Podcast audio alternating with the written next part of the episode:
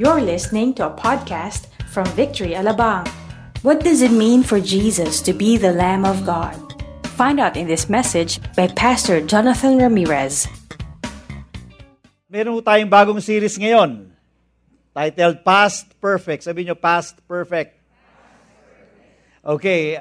Ito pong Past Perfect is actually a Jesus series.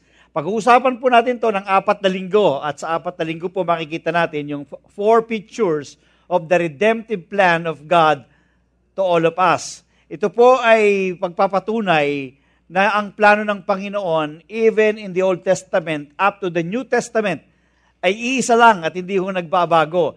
At ipapakita po namin sa inyo iba't ibang larawan at anggulo ng kaligtasan na atin pong tinanggap mula ho sa Diyos. Since this is a Jesus series, sa apat na linggo pag-uusapan po natin to yung first ngayon, It is uh, Jesus as a perfect Redeemer.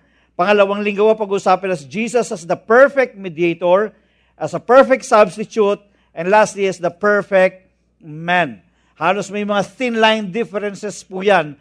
Pero napakamainam po na maintindihan ho natin the merry message of the gospel to us on different angles.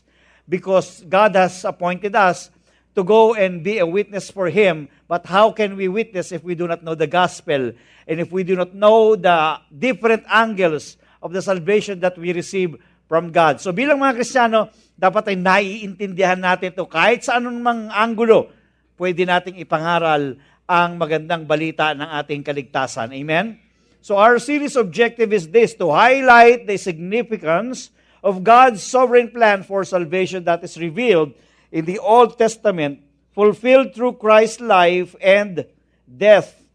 It is made available for us today, resulting in a life lived in accordance with the gospel.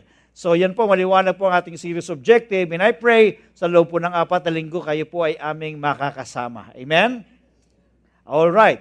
So bago po tayo magsimula, uh, may papakita lamang po ko sa inyong picture. Yan. Okay? Basketball ho sa ulan, ano? ho. Alam mo ninyo, ang mga Pilipino ay mahilig ho sa basketball. Parang basketball country nga ho tayo eh. Ang mga kabataan, ito po ang madalas na uh, pinaka gustong gusto nilang laro. Kaya kahit na umuulan, hindi nyo kayang pigilan. But because there is a, we are in a changing time and season, narito na tinatawag na modern generation, may mga modern technology, Minsan po, ang mga nagiging libangan na ay nag-shift na sa ibang bagay. Okay? Ngayon po, usong-uso lalo na sa mga uh, emerging young people of today, ang nilalaro na ho, eh hindi na ho ganito, kundi ganyan. Xbox, PS4, Clash of Titans. Kaya marami raw mga kabataan ngayon, hindi na ho nagsisirculate yung dugo sa kanilang katawan. Dahil umuupo na lamang at nakukontento ng kalalaro ng kanilang mga iPad, okay? At sa kanong kanilang mga video games. Now, another picture is this. Nakatanggap na ba kayo niyan pagka birthday nyo? Noon wo, usong-uso ko yung pagka may birthday, eh talagang yan ang bibigay sa'yo, regalo talaga.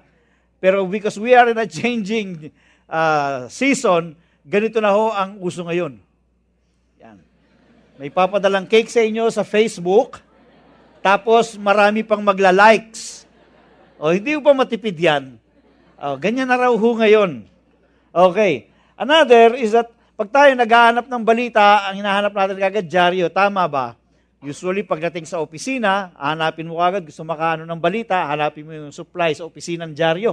O kaya sa bahay, kung nagpapadeliver kayo, kung wala na, pupunta ka ng kanto, bibili ka ng dyaryo. Pero ngayon, hindi na kinakailangan usually ng dyaryo. Bagamat may dyaryo, Kadalasan sa bumibili ng dyaryo, yung mga medyo may edad na. yung mga kabataan, hindi na sa dyaryo, hinahanap ang balita sa internet na. Kasi pag sa internet binuksan mo, lahat ng klase ng balita sa iba't ibang dyaryo nandiyan dyan na. Hindi lamang yon Kung gusto mo pang balita sa radyo at balita sa television, isang maliit na screen lang ang kailangan mo. At pagka ikaw ay may internet, connected ka na sa buong mundo. Bakit po nag-iiba ang pamamaraan noon at ngayon. It's because talaga kung ganun, nagkakaroon ng tinatawag na pagbabago. Now, sa kabila ng ganitong mga kaganapan na maraming bagay na nagbabago, and I hope hindi kasama doon yung katapatan ng inyong asawa, dapat ay hindi nagbabago, okay? Ang ating kaligtasan ay hindi nagbabago. Noon pa man ang Old Testament hanggang New Testament, iisa lang ang plano ng Diyos at ito ay pinahayag sa Bible we know that Jesus Christ is the source of our salvation. Eh, Pastor, paano yan ng Old Testament? Eh, wala pa naman si Jesus. Kaya nga ho, dito natin pag-aaralan sa salita ng Panginoon. For you to see, the very plan of God from the very beginning up to the end is just the same. Hindi po nagbabago. Na para maunawaan ho natin yan, isa-isahin ho natin, didiscuss ito sa bawat linggo. At ngayong pong linggong ito, ang ating pag-uusapan is Perfect Redeemer. And we are going to talk about Jesus as the perfect Lamb of God. Tumayo po tayong lahat at buksan po natin sa may Exodus chapter 12, beginning verse 12 up to 13. At kung dala po ninyo ang inyong Bible, very good, sasabayan po ninyo. Kung, kung hindi naman po, ay uh, magpanggap po kayo. Okay?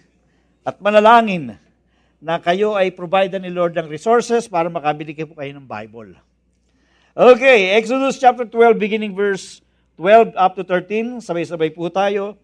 For I will pass through the land of Egypt that night, and I will strike all the firstborn in the land of Egypt, both man and beast, and on all the gods of Egypt I will execute judgment. I am the Lord. The blood shall be a sign for you on the houses where you are, and when I see the blood, I will pass over you and no plague will befall you to destroy you when I strike the land of Egypt. Let's bow down our head.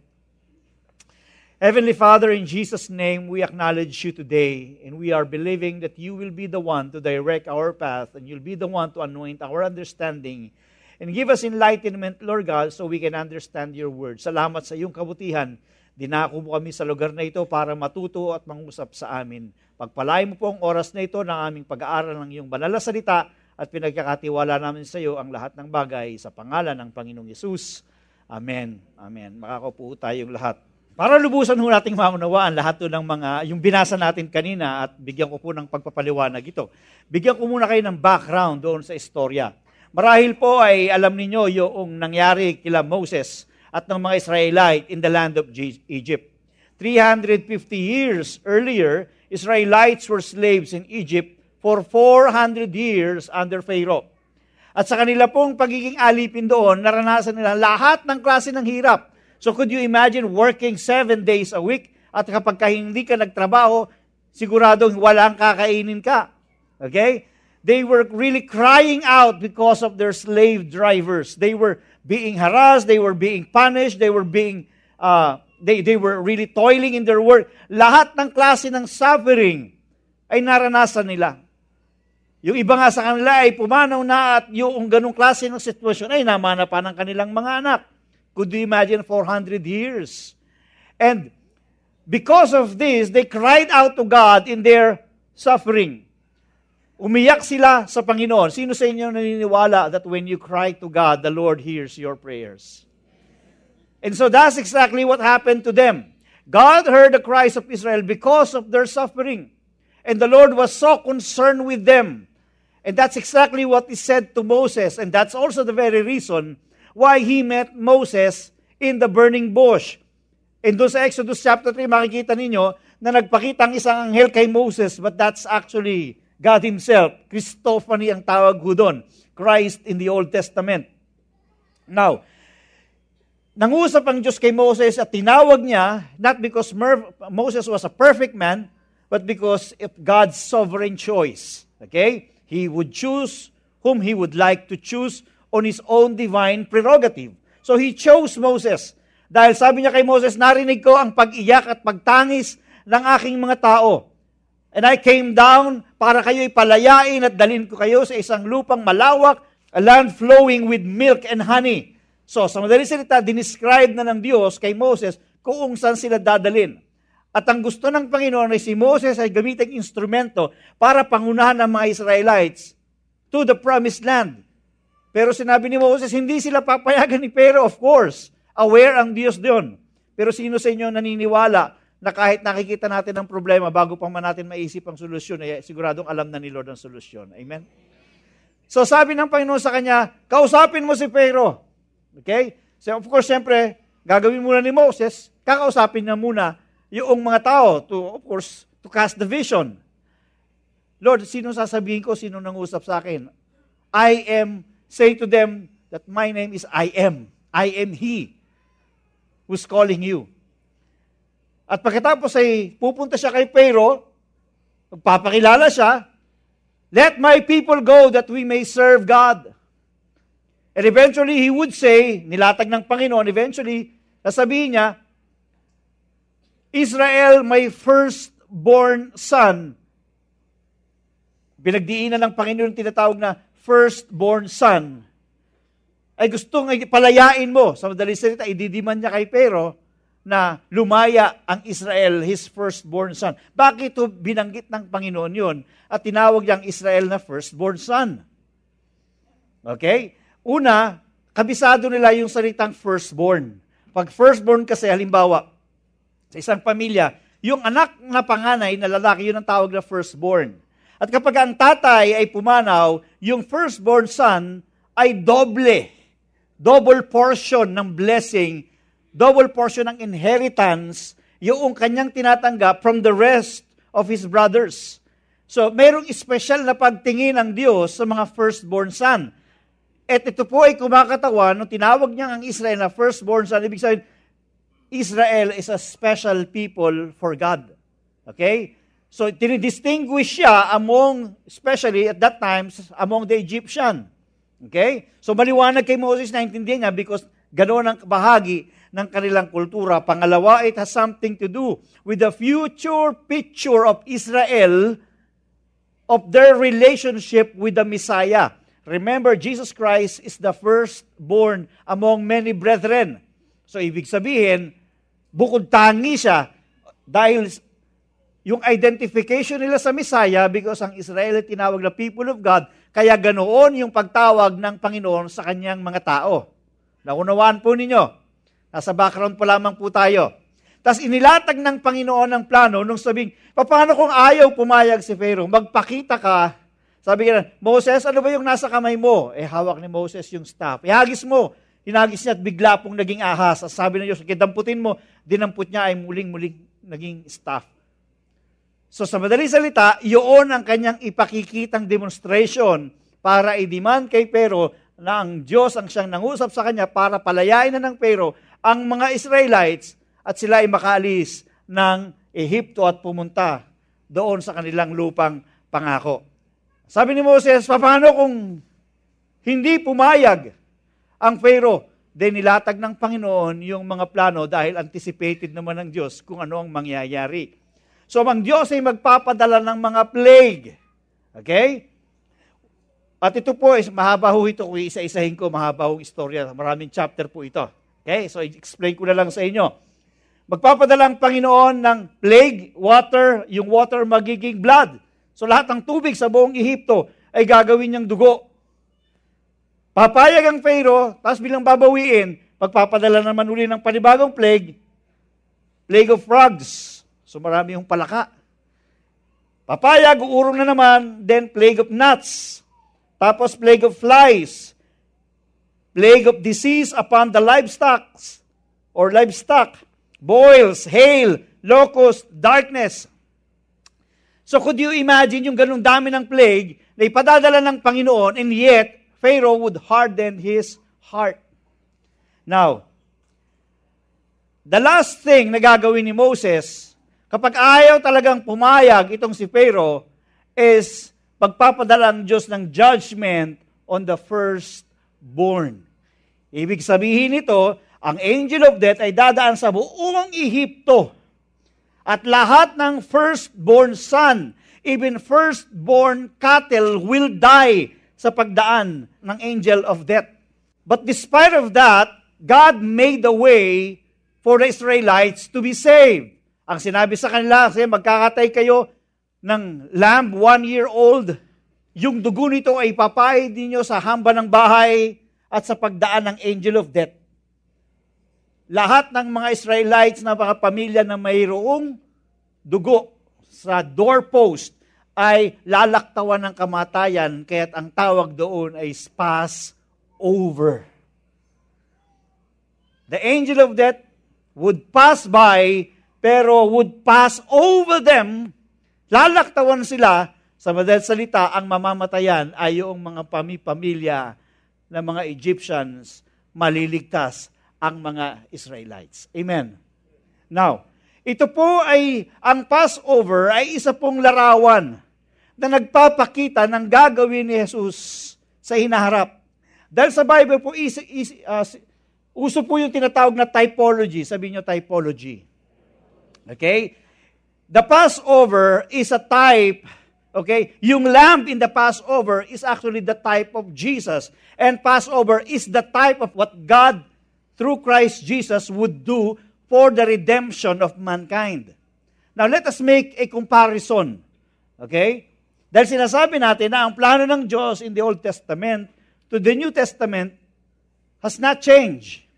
The lamb is male. Yun ang instruction ng Panginoon. Lalaking tupa. Actually, is one year old. Now, si Jesus sa John chapter 1 verse 29 ang tinawag ni John the Baptist, the Lamb of God that takes away, who takes away the sins of the world. Pangalawa, the Lamb must be without blemish. So ang ibig sabihin nito, walang bahid kasalanan, walang bahid yung kanyang karakter. That's why Jesus as character without blemish. The lamb must have no broken bones. And that's exactly what happened to Jesus kahit when he was already dead.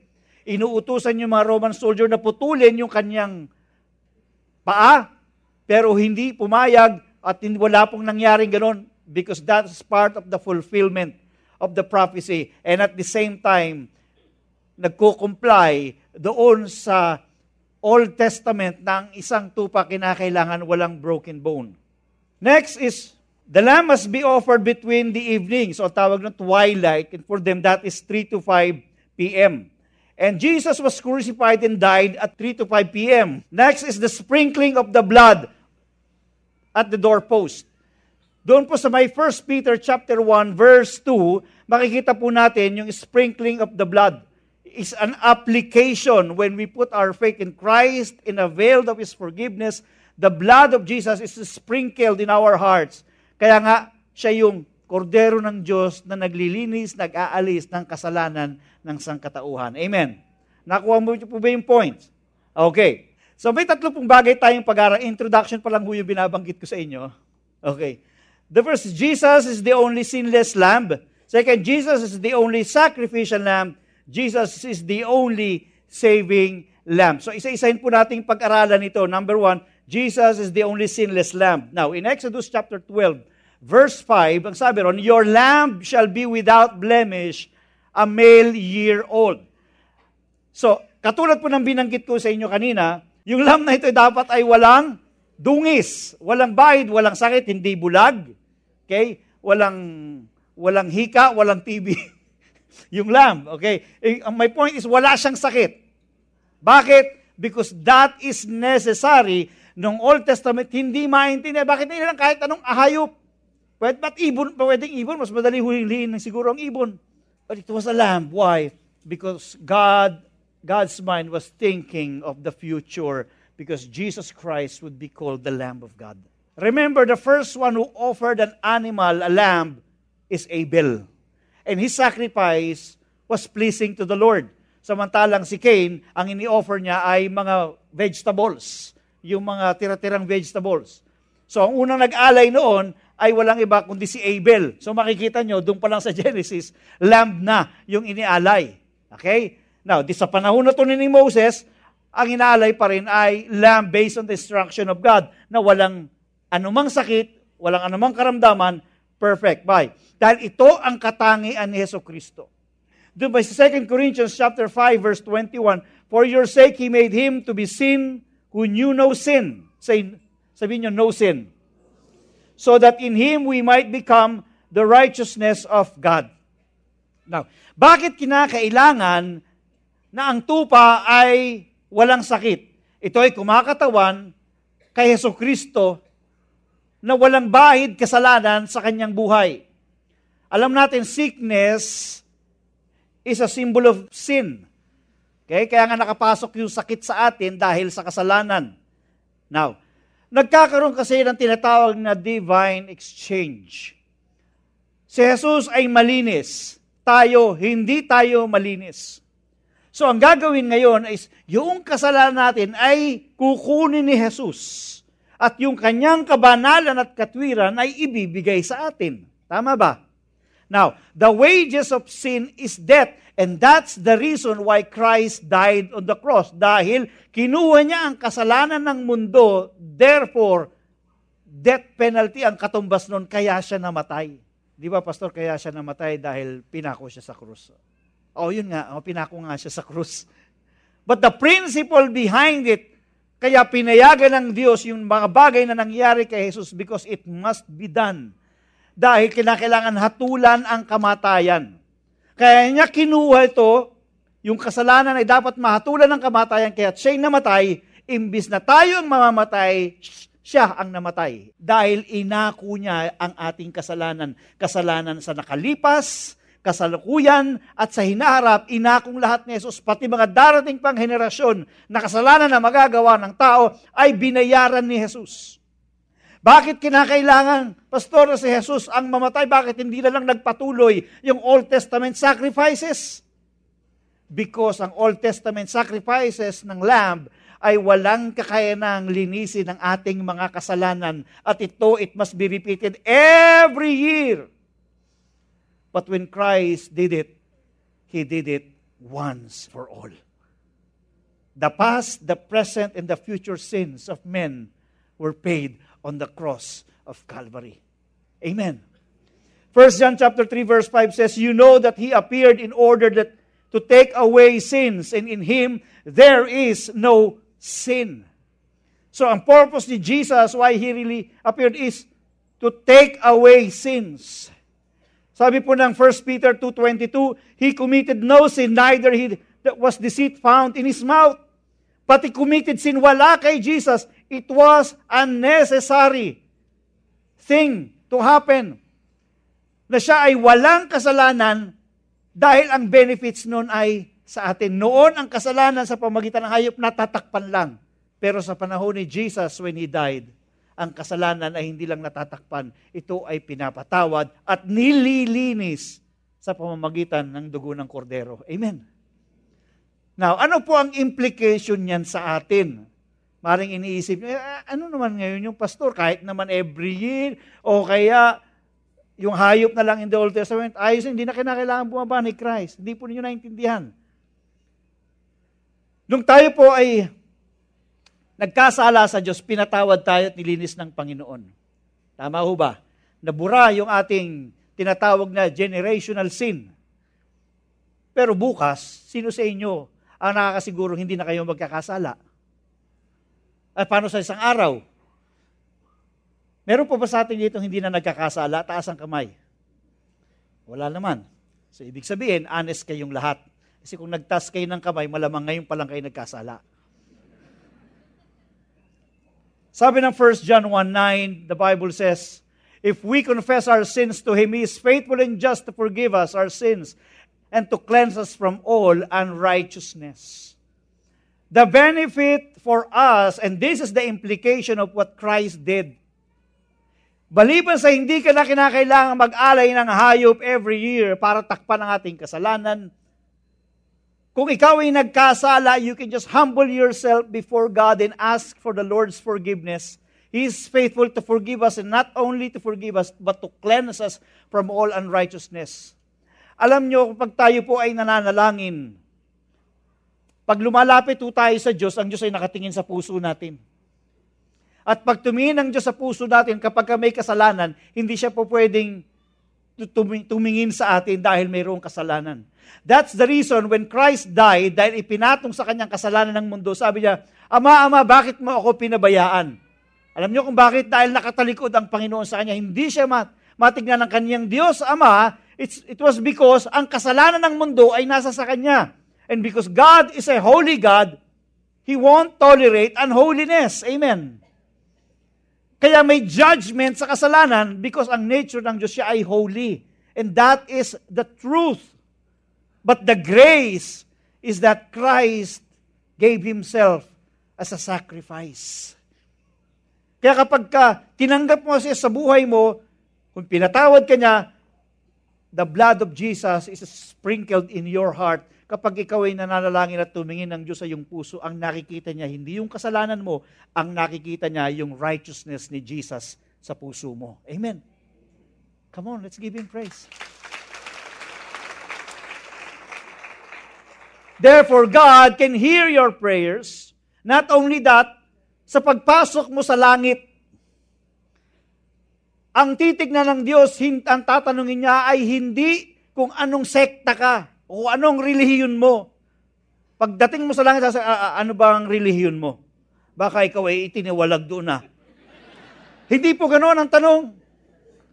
Titingin ang Diyos sa iyong puso at titignan niya kung naroon yung banal na dugo ng kanyang bugtong na anak na si Jesus. Because that will serve as your ID to heaven. Para makapasok ka, kailangan narasa sa iyo ang Taglay-taglay mo ang paglilinis ng banal na dugo ni Yeso Kristo. That will serve as your ID because no ID, no entry. Totoo ho yan. Okay? Kailangan sa doorpost ng ating mga puso ang banal na dugo ng Panginoong Yesus. That is the implication. So truly, we can call on Him, Abba, Father, our Father in heaven. Why? Because in your heart is the blood of His only begotten Son. So we have identification with Christ. So we are called now children of God. Amen. Naintindihan? Kita niyo yung angulo na yon? Now, in number two, Jesus is the only sacrificial lamb. Sa so Exodus 12 verse 6 to 8, sabi ron, And you shall keep it until the 14th day of the month, when the whole assembly of the congregation of Israel shall kill their lambs at twilight. Verse 7, when they shall take some of the blood and put it on the two doorposts and the lintel of the house in which they eat it, they shall eat the flesh that night. Now, look at the contrast. During, during that particular day or that particular night, nadadaan ang angel of death habang dumadal ang angel of death at marami ang namamatay ng mga firstborn son in even cattle in the families of the Egyptians. Ang mga anak ng Diyos, pagdaan makikita mayroong dugo sa hamba ng bahay, lalaktaw, papas over. Okay, yung angel of death. Hindi makakapagtatagumpay yung kamatayan sa loob ng kanilang bahay. And, ang kainaman po nito iba. Kumakain pa sila ng roasted lamb sa loob ng bahay nila. Abay, asenso. Habang yung iba ay namamatayan, sila naman ay kumakain ng roasted lamb. May piyesta. Now, nung Old Testament, maring ang hirap intindihin, bakit kinakailangan kainin nila yung roasted lamb? Yung dugo inilagay sa amba, sa amba ng bahay, pero yung lamb mismo, ini-roast, tapos ay kinakain nila. Mas masarap pa kaya sa Kenny Rogers yun? Palagay ko, masarap. They were enjoying and eating it. Now, ang, ang, is, ang, ang dahilan is because makikita ninyo in the New Testament, ang sabi ni Jesus, doon sa may John chapter 6, verse 53, ito. So Jesus said to them, Truly, truly, I say to you, unless you eat the flesh of the Son of Man and drink His blood, you have no life in you. Sino sa inyo nakabasa na ng verse na ito even before this day? Taas ang kamay. Nagpapasa ba kayo ng Bible? Eh, sa book of John lang po ito. Sige po, sino nakabasa na ng verse na ito before? Taas ang kamay. Okay, thank you sa mga nagbabasa po ng Bible. Okay. Noong una, nagbabasa ako, hindi ko maintindihan. Parang paano papaliwanag ito? Eat the flesh of the Son of Man and drink His blood. Nung ito ay sinabi rin ng Panginoon sa mga sumusunod sa Kanya, dahil hindi rin maintindihan, marami ang nagsikpulasan, nag-alisan. They could not take it because ang iniisip nila, literal cannibalism. Marami sa ating panahon, dahil hindi rin kayang ipaliwanag na intindihan ito, eventually, umaalis sila sa pananampalataya because of the lack of understanding. It has something to do with happening in the Old Testament. When we say eating the flesh of the Son of God, it has something to do with our faith in Jesus that you take Him inside you. We receive Him as your Lord and personal Savior. Amen.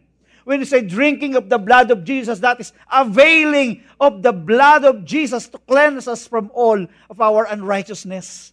Yun ho ang ibig sabihin nito.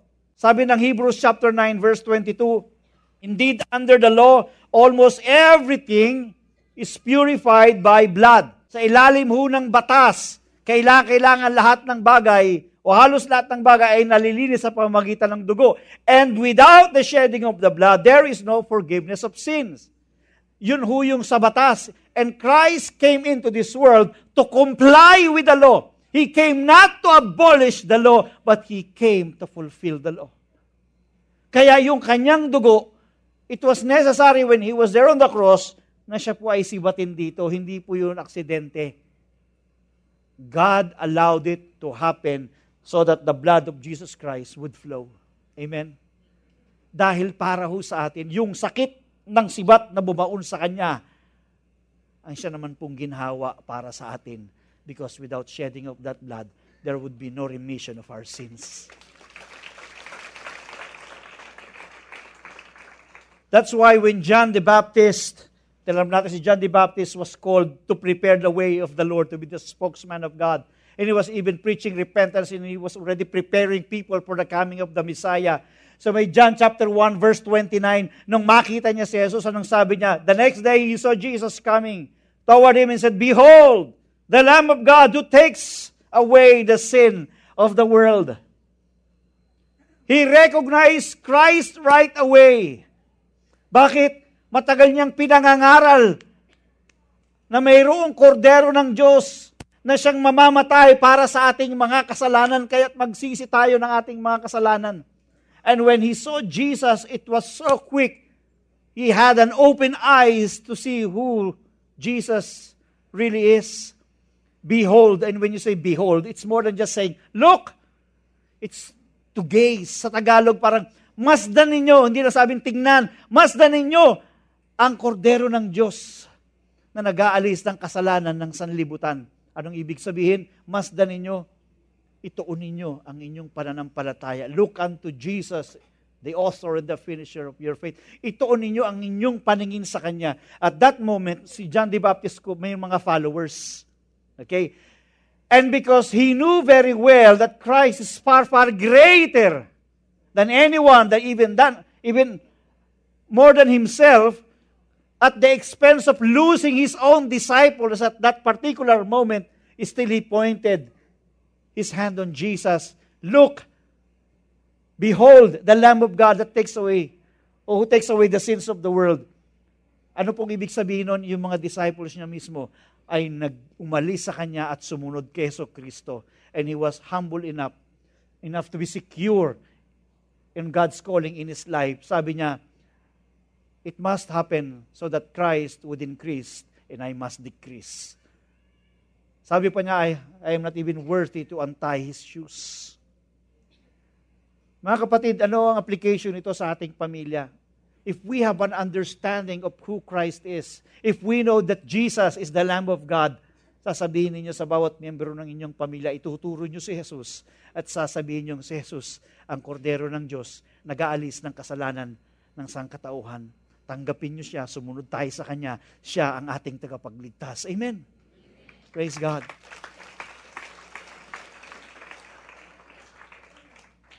And because Christ became the sacrificial lamb, the perfect sacrifice. No, no, pagka sinabing sacrifice, yung pong tupa, pagka kinatay ho dyan, kaya ho, dapat patayin. Okay? Pinapatay ho dyan dahil yun po ay simbolo ng judgment kasi yung lahat ng kasalanan ng Israelites ay ipinapatong doon sa lamb na yon. Kaya matapos ipatong doon yung kasalanan, papatayin yon.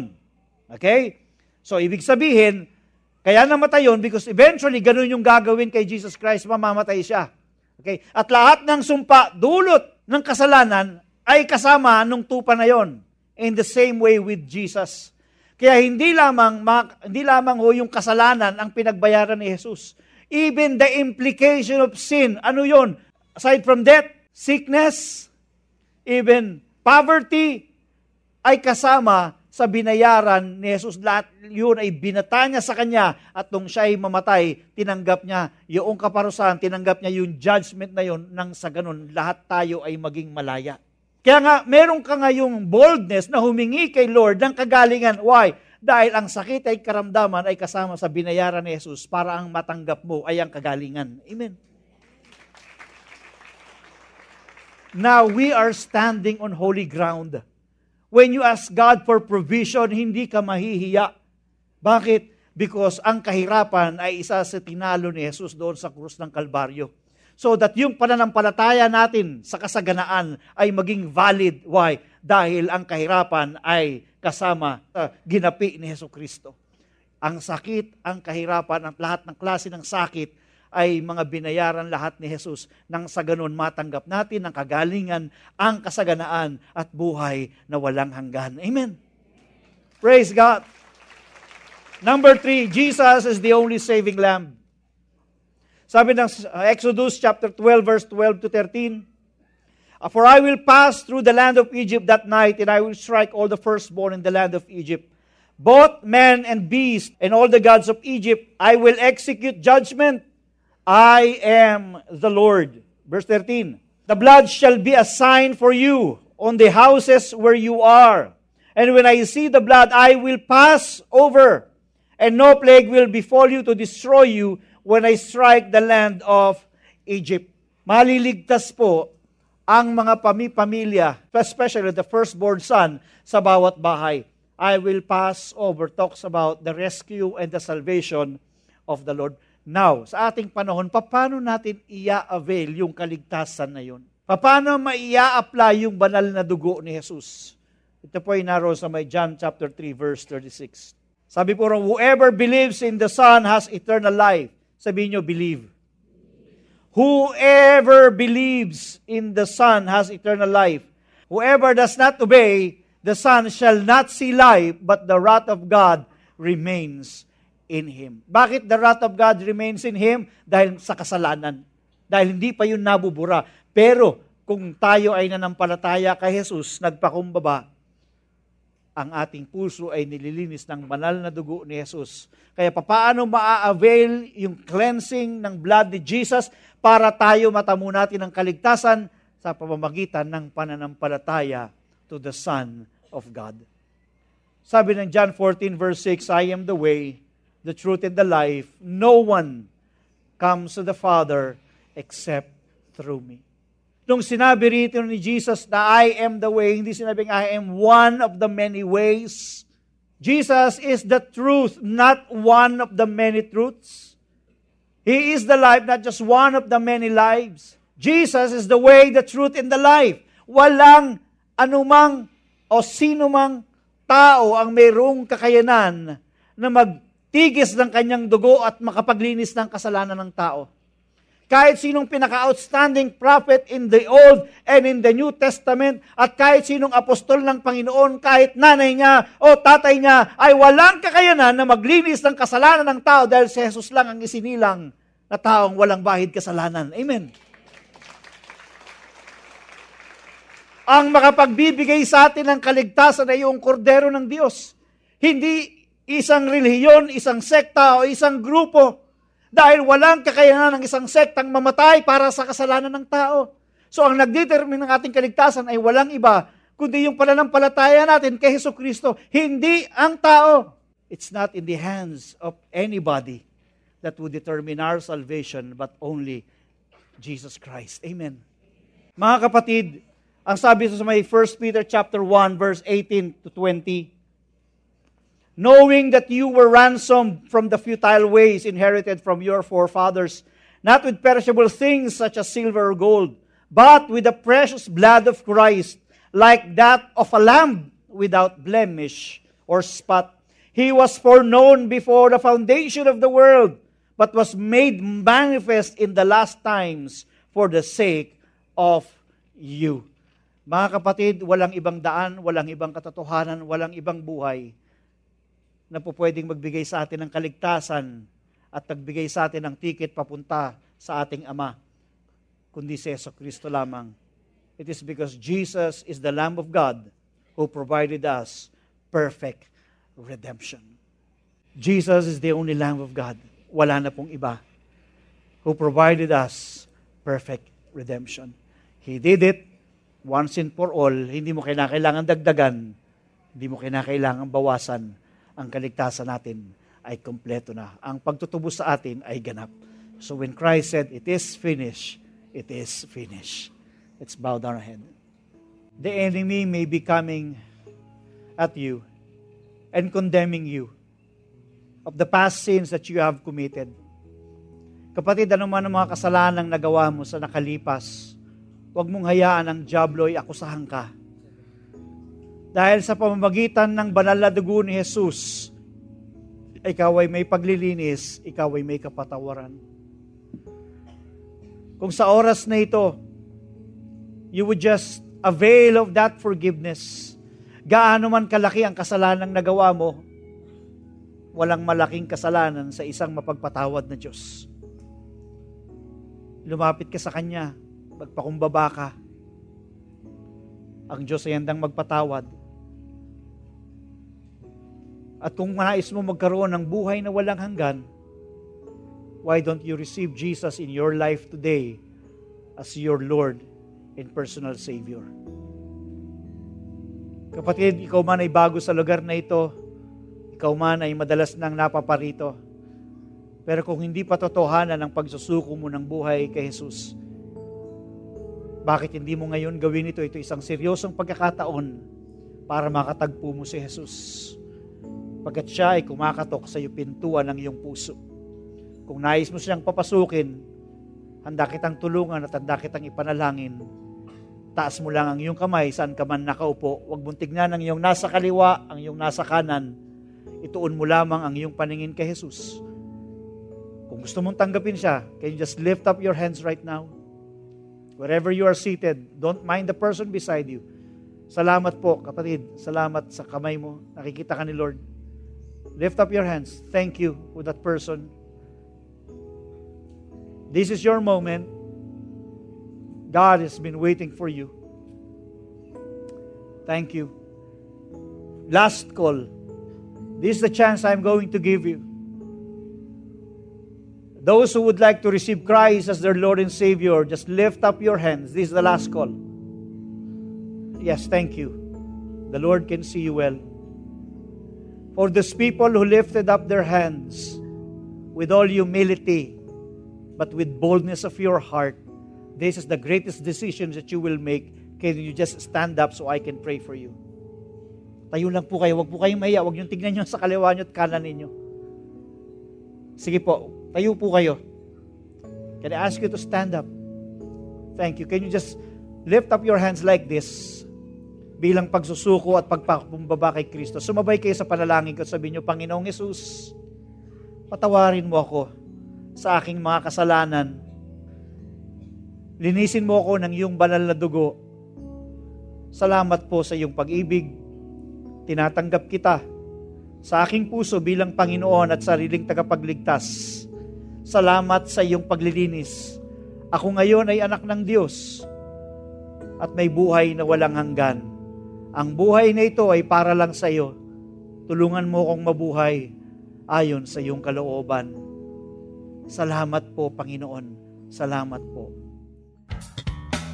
We hope you were inspired by that message. Listen to more podcasts from our website at www.victoryalabang.org and in Victory Alabang app. Thank you and stay connected.